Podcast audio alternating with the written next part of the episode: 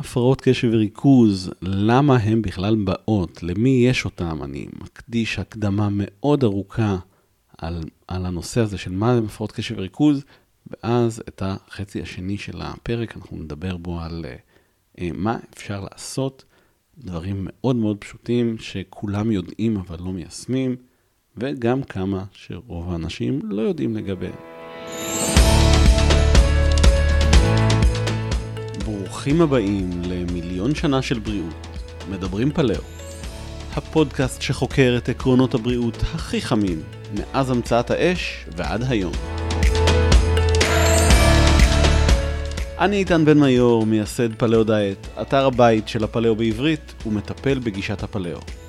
בפודקאסט אנחנו נפגוש רעיונות חדשים וישנים שאולי יערערו את כל האמונות שלכם לגבי תזונה, מדע ובריאות. בואו נתחיל.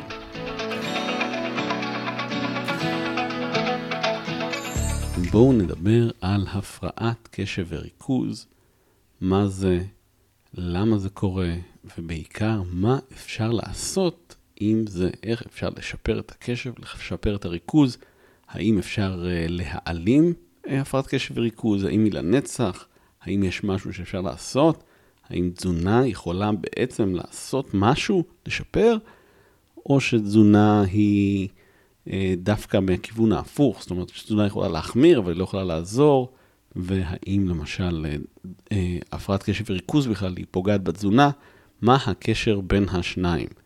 זה נושא מאוד מאוד מאוד גדול ומורכב, ואנחנו היום הולכים ביחד לפרק אותו קצת, לתת כיוון ובעיקר תקווה, כן? זה פרק מעשי, הולכים לדבר על מנגנונים שבהם אפשר לעזור, ונסביר למה.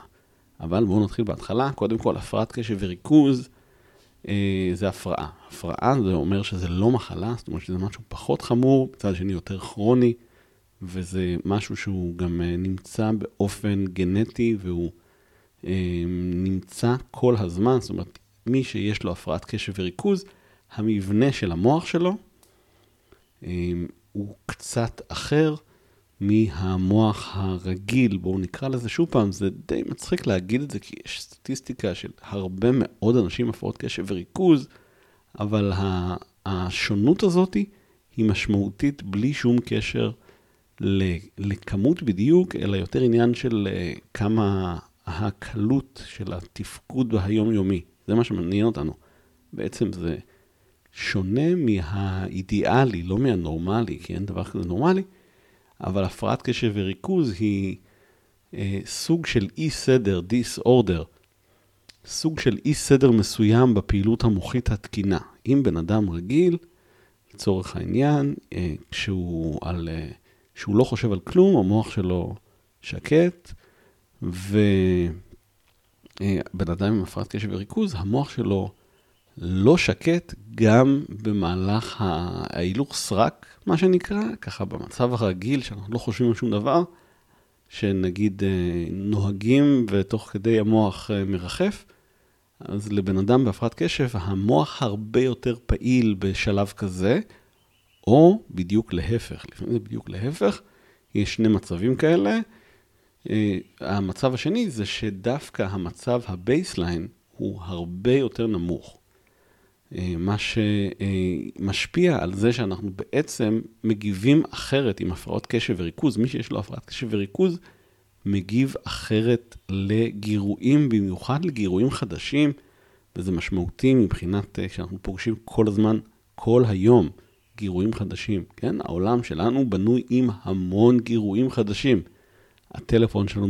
מצלצל, כל מיני התראות, יש לנו אה, מוזיקה מכל מיני כיוונים, בן אדם מדבר בטלפון, אנחנו חיים בחברה, אנשים, מישהו אה, משקשק אה, את, ה, אה, את השרשראות שלו, בן אדם אחר עם העט עושה רעש, בן אדם שלישי לועס מסטיק. ומישהו אחר מתקתק עם, אה, אה, בטלפון, כותב ולא קיבע את, ה, אה, את הרעשים שעושה כל פעם ש, שמקלידים על אות, שזה דבר מזעזע. אתם מבינים לאן אני חותר? אנחנו מוקפים כל הזמן בגירויים. וגם כשאנחנו לבד, כן? יש לנו, אמרנו, את הטלפון ויש לנו אה, עדיין יש ציפורים מצייצות, כלבים נובחים, מכוניות עוברות. יש לנו גם אה, זיהום רעש כל הזמן, אנחנו שומעים כל הזמן רעשים מכל הסביבה, אנחנו לא מודעים לזה, יש לנו זיהום אור, אנחנו, יש לנו אורות בלילה, אין לנו את היכולת המחזורית הזאתי של אה, גירוי ואין גירוי. אנחנו לא מגיעים לאין גירוי אף פעם. זה חלק מהבעיה. אנחנו היום נמצאים במקום של כל הזמן גירוי, גירוי, גירוי, גירוי, ואין את האין גירוי. ואם בן אדם רגיל צריך למשל שלוש שניות כדי לרדת מגירוי לאין גירוי, בן אדם עם הפרעת קשב וריכוז לפעמים צריך עשר שניות או עשרים שניות.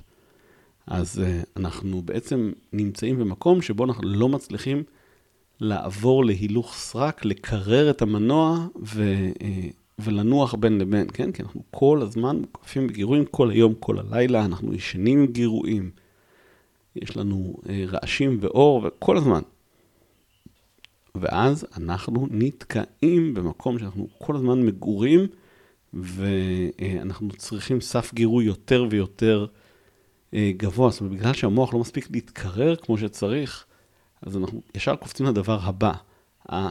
השינוי הוא ביכולת חשיפה לגירוי חדש, כן? מה קורה, כמה אני צריך אה, לעצור את עצמי כדי להישאר בדבר הקודם. ואמרנו, כל הזמן מגיעים דברים חדשים.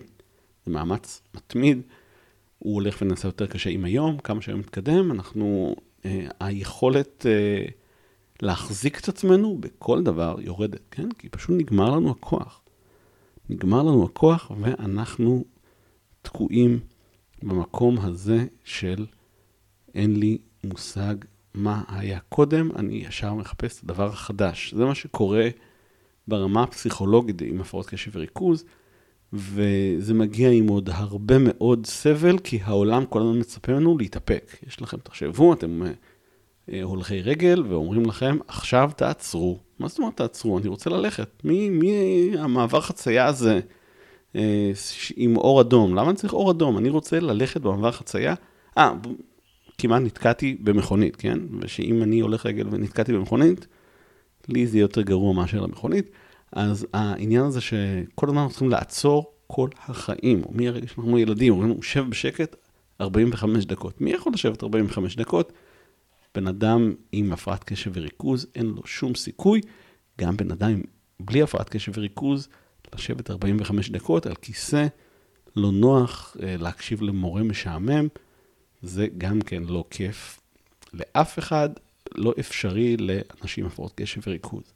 עכשיו, יש כל מיני אנשים עם הפרעות קשב וריכוז, יש הפרעות קשב שהם אה, יותר מגיבים אליהם בזזים ופעלתנים, ואותם להם שמים לב, ויש כאלה שיש להם הפרעות קשב וריכוז, שדווקא גורם להם פשוט לבהות באוויר, ולא להפריע, אבל גם לא לקלוט שום דבר, ואותם בדרך כלל מגלים כמה שנים אחר כך שהם אה, אה, נשארו מאחורה ולא הבינו כלום.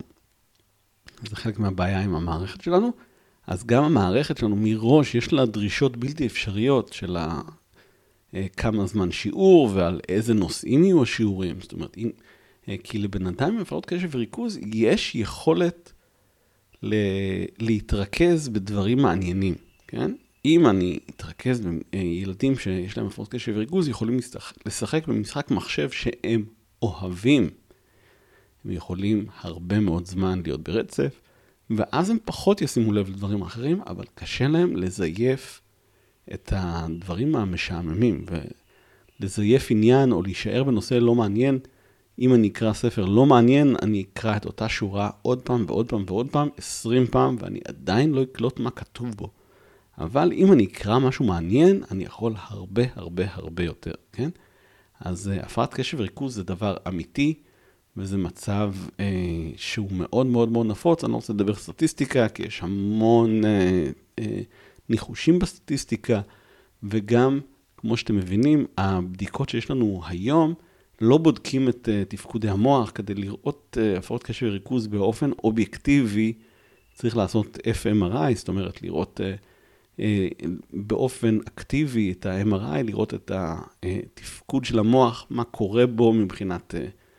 אה, השינוי חום וזרימת אה, אה, חמצן ודם, ולראות איך זה זז באופן אקטיבי, כן? ורוב הבדיקות שאיך בודקים הפרעות קשב וריכוז, זה בעיקר דרך אה, לשלול סימפטומים אחרים, רואים זה לא זה, זה לא זה, זה לא זה, יש לך הפרעת קשב וריכוז. אז הפרעת קשב וריכוז עד כאן זה דבר אמיתי, זה מבנה, זה תגובה אחרת לגירויים, שמתבטאת בתגובה אחרת לדופמין. בעצם ה baseline של המוח הוא קצת שונה, או קצת יותר גבוה, או קצת יותר נמוך, ו... אה, בודקים את זה לעומק, אבל זה קיים, זאת אומרת, זה מנגנון פיזיולוגי אמיתי, זאת אומרת, זה לא רק אה, הבחנה אה, פסיכיאטרית כלשהי שתיעלם עוד כמה שנים, כמו נגיד הומוסקסואליות, שפעם הגדירו אותה כהפרעת נפש, ואז גילו, אה, בעצם זה לא הפרעת נפש, זה דבר נורמלי ותקין לגמרי, כן? אז... Uh, um, ההפרעת קשב זה בעיה אמיתית. זה שמאבחנים אותה בצורה חובבנית, שוב פעם, זה לא חובבנית, זה, זה מתאם גבוה, אבל זה לא בוודאות וזה לא בבדיקות הדמיה אה, חד משמעיות, אלא בדרכים אחרות, זה כי זה פשוט עולה הרבה מדי כסף. אבל זאת בעיה אמיתית וקיימת. אז בואו נתחיל מזה, כי זה כבר משהו שצריך להבין, זה לא איזה משהו ש... אה, ככה הילדים שלא מפונקים והם אה, לא מרוכזים כי אה, יותר מעניין אותם מאינטרנט, זה גם, אבל זה לא רק. תכף תראו מה המנגנונים המעורבים.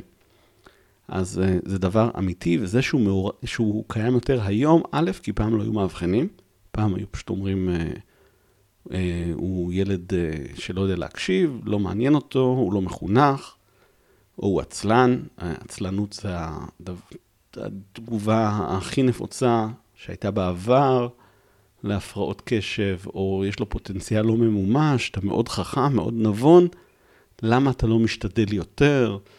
תנסה להקשיב יותר, תנסה לעשות יותר שיעורי בית, כל מיני דברים כאלה. זה דברים שהיו פעם, אני גם חוויתי אותם. לא אובחנתי מעולם רשמית אגב, עם הפרעות קשב. אמ, אני עדיין עד היום לא בטוח אם יש לי או אין לי, זה לא, לא עניין אותי. הלכתי לתחומים אחרים, פשוט אה, החיים שלי הסתדרו בלי שזה יהיה רלוונטי אם באמת יש לי או אין לי. עכשיו, אה, איך עובדות התרופות להפרעות קשב? מה שהתרופות עושות זה משחקות עם הקולטנים אה, של הדופמין, או שנותנות יותר דופמין שיסתובב במוח, או שנותנות... אה, עושות מניפולציות אחרות על זה, ש... אבל בגדול שהדופמין יהיה יותר במוח, זאת אומרת שהתגובה של, אה, של הנאה, של תגמול, תהיה יותר חזקה. בעצם כמו מכשיר שמיעה, אה, מגביר את, ה, את הרגישות שלנו לאותם, לאותם בעיות. שוב פעם, אני ממש ממש עושה פה, לוקח את זה כמטאפורה, אז ככה זה לא יהיה מדויק כימית, כן? אבל יש בעצם הקולטנים לדופמין, בעצם אנחנו, מה שקורה זה שהם, אה, לא ברור אם יש פחות מדי דופמין, או שהקולטנים לא מספיק רגישים, אבל ברגע שאנחנו מגבירים את כמות הדופמין סביב ה, ה, אה, הנוירון, אז בעצם אה, אנחנו מגיבים, בסוף כן מגיבים ומגיבים יותר טוב. אז זה בעצם משפיע על כל המערכת, גם על ה baseline, מגביר את ה baseline, וגם אה, נותן לנו יכולת להתרכז יותר זמן, וזה, אה, התרופות האלה עובדות בעיקר למי שיש לו הפרעות קשב, הם יעזרו גם לאנשים אחרים שאין להם הפרעות קשב להתרכז יותר טוב, כן? אז ככה, אי אפשר לפי, אם התרופות עובדות או לא, אי אפשר לפי זה לאבחן, כי התרופות הן עובדות לכולם. אבל מי שיש לו הפרעת קשב, בדרך כלל התרופות לא יגרמו לו לנזק ארוך טווח, מה שאם לוקחים בלי צורך, אז זה כל מיני נזקים לתפקוד המוח ו... אה, וכל מיני תופעות לוואי יכולות להיות למי שלוקח והוא לא צריך אותן.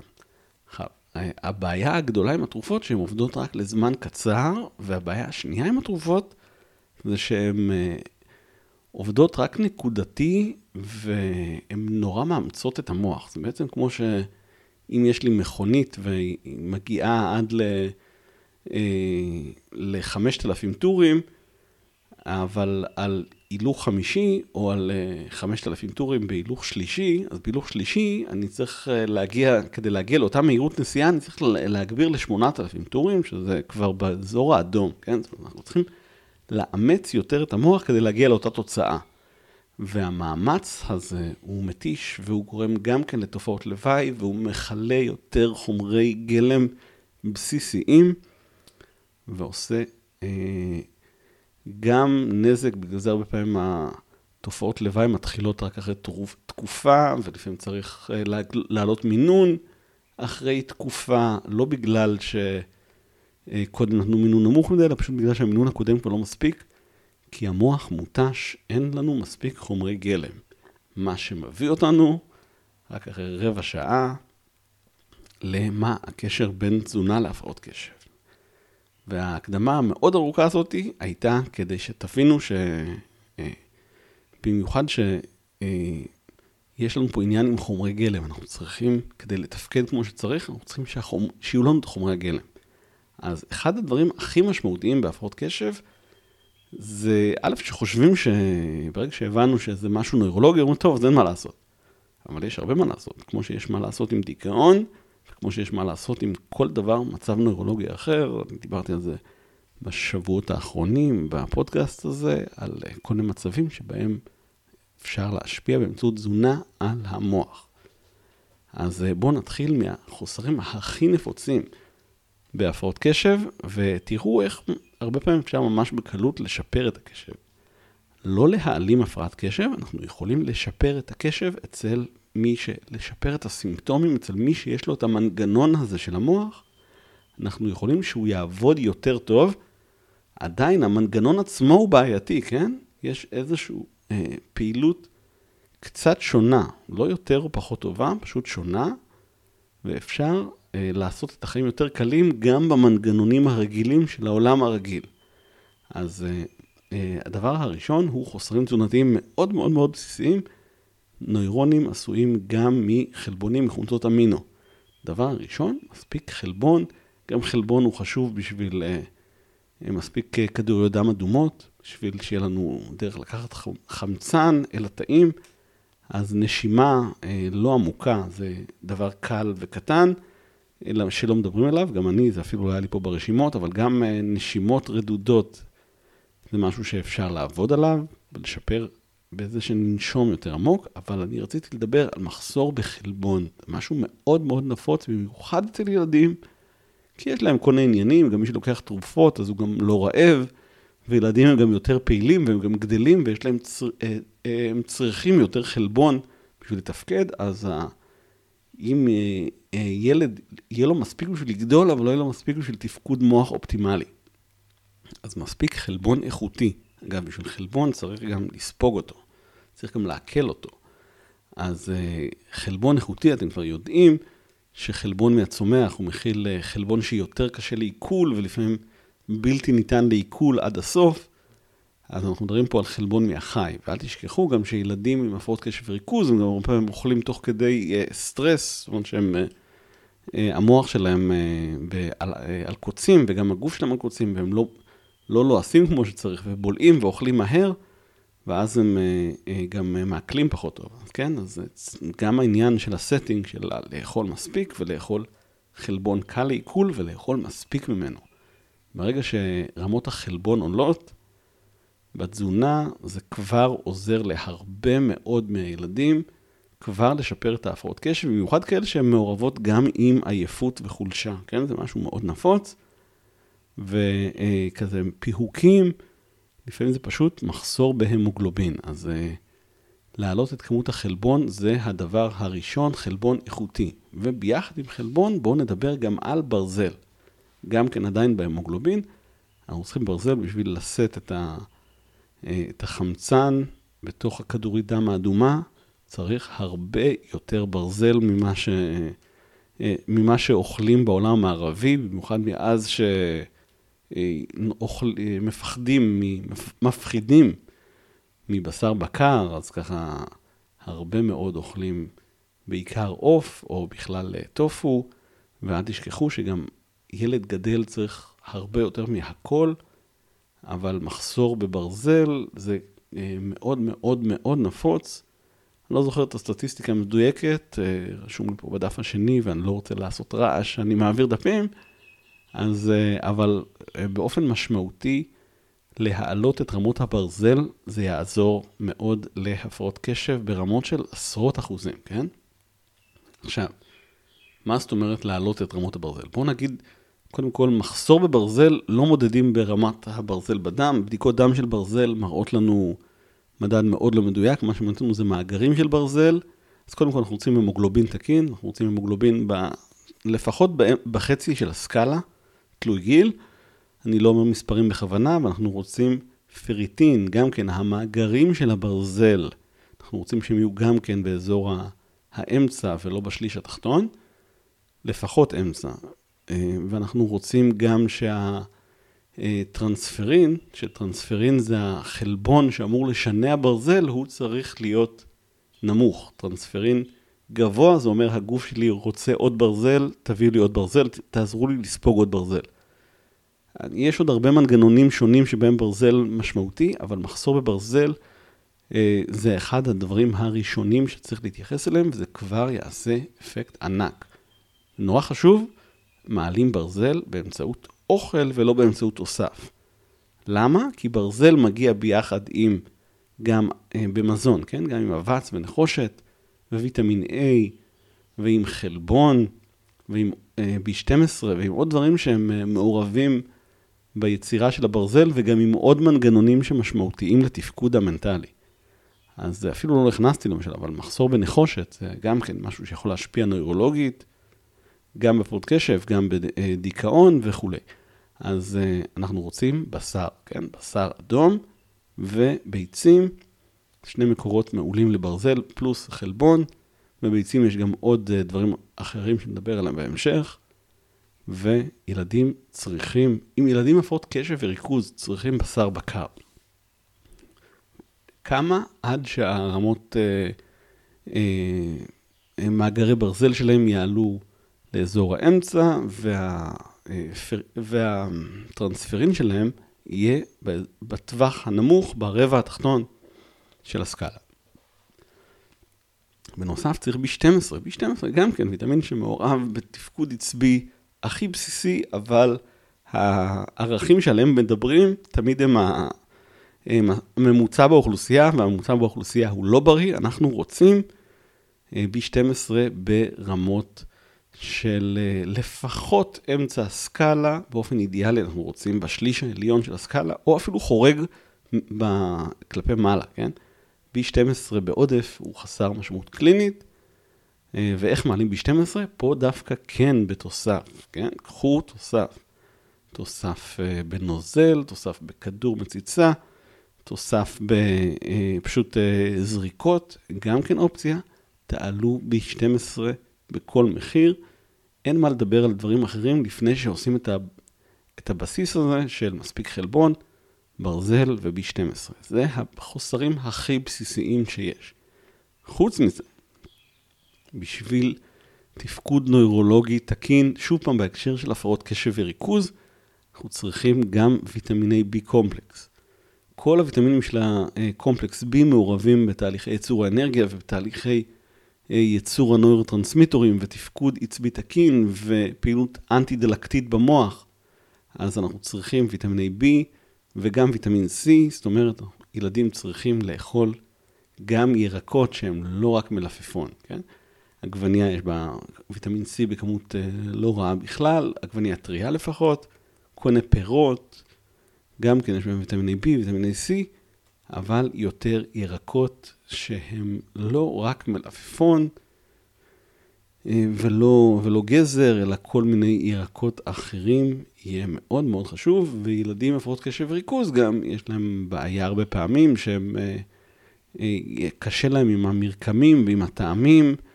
והם רוצים את המתוק מאוד, במיוחד את ההיפר מעובד, כן? המזון הסופר, אה, סופר ג'אנק, מה שנקרא, זה מה שמישהי עם הפרעות קשב וריכוז עוד יותר נמשך אל הג'אנק הזה. אז יש לנו פה מעגל שמנציח את עצמו, בין שיש לו הפרעות קשב וריכוז, אה, קשה לו עם אוכל אה, טעים, בריא, קשה לו להתרגל אליו, הוא גם פחות מרגש אותו, לעומת זאת נורא קל לרגש אותו עם, אה, עם במבה וקולה, או כל מיני ג'אנק אחר, פיצה ולא יודע מה, ו, ואוכל מטוגן, ואז יהיו לו חוסרים תזונתיים, מה שיחמיר את ההפרעות קשב, ו, וככה יהיה מעגל שלם. אז כל העניין הזה צריך איכשהו לשבור אותו, וזה תהליך הדרגתי שהרבה פעמים צריך עזרה. לפעמים אפשר גם uh, בתוספים, בשלב ביניים גם, כדי לשפר את המצב. Uh, אבל זה בהחלט משהו שצריך להתייחס אליו ולשים לב אליו, ככה להגדיל את כמות הירקות לכל מי שיש לו הפרעות קשב וריכוז, כמות ומגוון ירקות ופירות. עכשיו, יש גם ילדים עם הפרעות קשב וריכוז שיש להם רגישות לסוכר, כן? אמ, זה לא נכון לכולם, יש, זה בעצם רגישות מוגברת לאינסולין ולסוכר, זאת אומרת שמהר מדי סוכר נכנס, נכנס להם למחזור הדם ומקפיץ את הסוכר בבום למעלה. זה קורה במיוחד על סוכר מזוקק, זאת אומרת על, שוב פעם, ממתקים ואוכל סופר מעובד ולא מזין, אבל זה יכול להיות גם באוכל אה, אמיתי, זאת אומרת מתוק, זאת אומרת גם בפירות, אבל זה די נדיר. בדרך כלל ילדים הפרעות קשב וריכוז, לאכול פירות זה לא יהיה בעיה, כן? אז כשמגבילים סוכר לילד עם הפרעות קשב וריכוז, פירות לא אמורים לרוב להגביל, יש מצבים שבהם כן זה יהיה רלוונטי, אבל בדרך כלל יותר חשוב להכניס פשוט גם אוכל אמיתי. כן? אוכל אמיתי שהוא לא, אה, לא סוכרי. וגם כן, לילדים עם הפרעות קשב וריכוז, גם כן יהיה הרבה פעמים קשה יהיה להם מחסור גם בסיבים, אז ככה זה עוד סיבה למה הפירות יכולים להיות דווקא כן דבר טוב.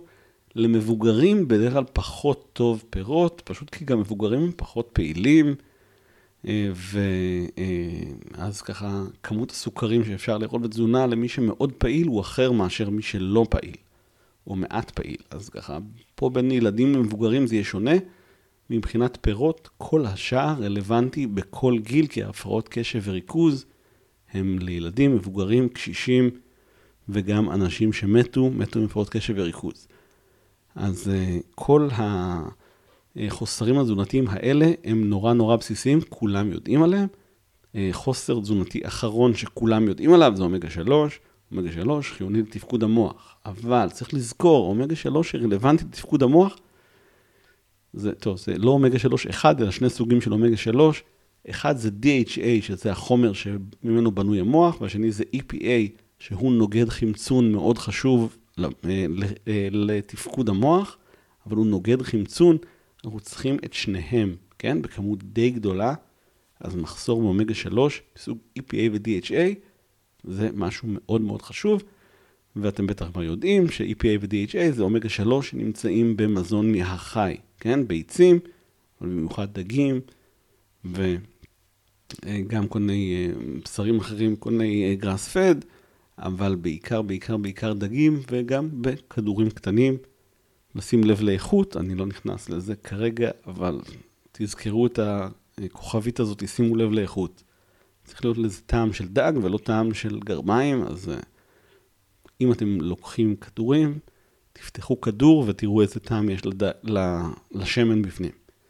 אז אומגה 3 גם כן זה חוסר ידוע. אבל, בואו נדבר על חוסרים אחרים. קודם כל, מחסור בכולסטרול, על כולסטרול אני הקדשתי כבר כמה פרקים. ודיברתי בפרק האחרון, שדיברתי על נזקי הטבעונות, על למה טבעונות לא בריאה למוח, דיברתי גם על, על כולסטרול. כולסטרול נמוך בדם הוא גורם סיכון מספר אחד לכל הבעיות הנוירולוגיות, כולל הפרעות קשב וריכוז. אז אם יש לכם הפרעת קשב וריכוז, שימו לב שהכולסטרול שלכם גבוה. כמה גבוה? לפחות כמו שהרופאים רוצים, אבל משומנים טובים. זאת אומרת, אז כולסטרול אה, זה גם כן משהו שאנחנו צריכים, וגם חומצה ארכידונית, שחומצה ארכידונית זה האומגה 6, שנמצא במזון מהחי, והוא גם כן מאוד משמעותי לתפקוד אה, נוירולוגי ובכלל לתפקוד של כל תא ותא בגוף, מחסור בחומצה ארכידונית מעורב בהמון תהליכים, וגם אה, ויטמינים מסיסי שומן, אמרתי שה-EPA, שזה אומגה 3, אחד מסוגי האומגה 3 הוא משמעותי כנוגד חמצון במוח, אנחנו צריכים עוד נוגדי חמצון במוח, אז ויטמין E, וויטמין A וויטמין D, כל הוויטמינים המסיסי שומן מאוד משמעותיים לבריאות המוח ומערכת העצבים. צריכים לדאוג לכולם. ויטמין D יש עליו מלא מחקרים והקשר של הפרעות קשב וריכוז, אבל אה, בדרך כלל הוא גם לא נספג, גם מי שלוקח אותו. ילדים גם הרבה פעמים לא נמצאים מספיק בשמש, גם מבוגרים. ויטמין D, התהליך ההפקה שלו וה, אה, והעיכול שלו והסינטוז שלו צריכים גם הרבה מאוד אה, לצאת לשמש וגם לזוז, לשתות מספיק מים. אני לא מסביר את כל הלמה והאיך, אבל תאמינו לי שזה הכל חלקים חשובים. אה, אז אנחנו צריכים גם סטטוס ויטמין D גבוה, זה גם כן חלק מהעניין. עד כאן, כל זה יחסית, גם אם אתם אה, לא שמעתם על אף פעם על הכל ביחד, רוב הסיכויים שידעתם על זה. אני רוצה לדבר עכשיו על הדברים שפחות אה, ידעתם עליהם, או שפחות מדברים עליהם באופן כללי, כן? חוץ מזה, שאחרי מחסור בברזל וחלבון, שימו לב, מספיק כולסטרול. כולסטרול צריך להיות ב, אה, לפחות כמעט כמו, שה, כמו המקסימום הרפואי המוכר, אז זה הרמות כולסטרול שאנחנו רוצים במינימום. שוב אני בכוונה לא אומר מספרים, כי זה לא הפורום לזה. אז אה, בואו נדבר על מנגנונים נוספים. מנגנון אחד נוסף ומאוד מאוד משמעותי הוא מנגנון דלקתי במוח. אמרנו, יש לנו נוגדי חמצון, אנחנו רוצים להכניס אותם, רוצים לטפל בהם, אבל דלקת מגיעה גם על רקע מחסור בנוגדי חמצון, אבל גם על רקע עודף של חומרים אלרגניים ו/או מטאבולים אה, שהם רעילים. אנחנו צריכים את כולם להפחית. פחות דלקת במוח. מה גורם דלקת מספר 1? אם אתם לא אמרתם כולם חיטה, אתם אה, כולכם צודקים, כי גורם מספר דל, דלקת מספר 1 הוא לא חיטה, אלא שמן מכונות, שמנים גרועים, שמנים מזיקים, זה הגורמים הכי בעייתיים. אז שמן מכונות, אנחנו צריכים להימנע ממנו. מי שיש לו הפרעות קשב וריכוז, שלא יתקרב לשמן מכונות, לכל השמני זרעים מזוכחים, מטוגנים ושמנים מוקשים חלקית, להתרחק מהם לגמרי. בערך, וגם אז לוקח איזה 7-8 שנים עד שהמערכת מתנקה לחלוטין. אבל אלה צריך להימנע לחלוטין. שמן זית, אבוקדו, שומן מהחי מכל הסוגים, שמן קוקוס. אה, אין לנו בעיה עם שמנים טובים. אה, גם אגוזים, אנחנו רוצים אה, יותר אגוזים, פחות אגוזים כלואים, יותר אגוזים טריים ופחות מהם באופן כללי, אבל זה יחסית הבעיות הקטנות, כן? אז שמני זרעים מזוכחים, מה שנקרא שמן מכונות, זה בעיה מספר 1, אבל חיטה היא בעיה מספר 2. אז חיטה ובכלל האוכל סופר אולטרה מעובד, גם כן מאוד משמעותי, להיפטר ממנו, משפיע גם כן מנגנונים ישירים, גם מנגנונים עקיפים דרך מעי דליף, שעל זה אני עדיין לא דיברתי, אז אני רק רומז על זה אה, בכותרת, כי מעי דליף זה נושא ענק שצריך להסביר אותו, ואני אפילו לא זוכר מתי אני מדבר עליו בפודקאסט, אבל עוד לא. אז uh, תדעו שגם חיטה בעייתית גם מהמנגנונים של מעי דליף. ובאותו עניין אנחנו גם צריכים אה, אה, לדאוג לחיידקי המעי שלנו. כל מה שאמרנו עד עכשיו, גם ידאג לנו לחיידקי המעי, גם פחות סוכר, גם פחות מעובד, גם פחות ג'אנק, גם לאכול יותר ירקות ופירות. כל אלה ידאגו לחיידקי המעי שלנו. אז חיידקי המעי גם כן מייצרים כל מיני כימיקלים שמדברים עם המוח ויכולים להשפיע גם על... אה, על התפקוד הקוגנטיבי שלנו ועל אה, רמת הקשב שלנו ויכולת הקשב שלנו. ועוד דבר אחרון שאני רוצה להגיד, כי אני כבר אה, רואה שאנחנו ממשיכים קצת יותר ארוך מבדרך כלל, אבל זה בסדר, אתם מקסימום תעצרו ותמשיכו אחר כך, זה קפאין. קפאין ובכלל ממריצים ומנמיכי תודעה, כל ה... אם אנחנו מדברים על אה, ממריצים, כמו קפאין במיוחד, אבל גם סוכר אמ, וגם כל מיני רדבול אה, ודברים כאלה, הם מאוד מאוד מאוד בעייתיים, זה ככה אה, תוספים שמשפיעים בצורה הרבה יותר משמעותית והרבה יותר ארוכת טווח ממה שנדמה, כן? קפאין משפיע לא רק לכמה דקות או לכמה שעות, אלא יום, יומיים קדימה. במיוחד בעודף, אנשים עם הפרעות קשב וריכוז נוטים להיות מראש יותר רגישים בדרך כלל. גם נדמה לכם שאתם רגישים פחות. זאת אומרת, אתם תקבלו את ההשפעה המיטיבה פחות, אבל תקבלו את ההשפעה הרעה יותר וליותר זמן. אז קפאין וסוכר מצד אחד, גם אלכוהול ומריחואנה וסמים נוספים שמשפיעים על, על התודעה ורמת האנרגיה, הם גם כן כולם אה, צריכים לשים עליהם סימן שאלה ולבדוק אותם יותר מאשר אנשים רגילים. אז ככה צריך להתייחס גם לזה. אה, מה שמביא אותנו אה, להרגלי תזונה ולהרגלים בכלל של החיים. זאת אומרת, הפלאו מדבר באופן כללי על דברים שהם לא רק תזונה, אלא גם על, אה, על נושאים אחרים, כמו למשל לצאת לטבע, ועל לזוז, ועל לנשום ולהירגע, ועוד המון מנגנונים שהם מעורבים בשיפור קשב. אז יש לנו המון דברים שאפשר לעשות. אם תעשו רק את מה שדיברנו עליהם, תשפרו אותם, כבר תשפיעו המון על רמת הקשב, ויש עוד הרבה אחרים, אה, גם התנהגותיים, גם תזונתיים, ככה יותר אה, נישות שרלוונטיות לחלק מהאנשים חלק מהזמן, אבל אה, בהתאמה אישית אפשר למצוא את ה... לכוון מה הכי, מה הכי חשוב, למשל. לא כולם יכולים גם להפסיק אה, מעובד וגם סוכר וגם, אה, וגם חיטה וגם אה, שמן וגם להוסיף את כל מה שאמרנו, אז צריך לדעת לפעמים לבחור איזה. ופה נכנס למקום שבו יושבים עם בדיקות מסודרות, עם איש מקצוע, מבינים מה הכי דחוף לכם. לפעמים זה יהיה לטפל בדלקת, לפעמים זה יהיה לטפל בחוסרים תזונתיים כאלה ואחרים, אז לפעמים זה יהיה דברים יותר חריגים, למשל בכלל, בלוטת התריס יכולה להיות אה, גם כן גורם מעורב, זאת אומרת, מחלות רקע הן תמיד יכולות להיות מעורבות גם כן ולהשפיע. עניינים של רמות הסוכר, מי שיש לו, אז ככה, יש עוד הרבה דברים שיכולים להיות מעורבים, צריך למצוא את הדבר הנכון, או להתחיל מהדברים שאמרתי, אבל אם זה ילדים, תתחילו עם חלבון מספיק וברזל מספיק, ברזל בודקים בבדיקות דם, B12 גם בודקים בבדיקות דם, ואומגה 3 זה מין אה, דבר שבדרך כלל חסר, גם את זה יש בדיקות דם פרטיות שאפשר לבדוק, ו, אה, והרבה יותר ירקות ופירות, זה דברים שבודקים בכלל בבדיקות שתן, אם נורא רוצים, אה, בדיקות שתן פרטיות, אבל רוב האנשים פשוט, אפשר לשאול מה אתם אוכלים וכמה אתם אוכלים, ולראות לבד מה חסר. אז להכניס יותר את הדברים החסרים, אמ, ויאללה, להתחיל לשפר את הקשב.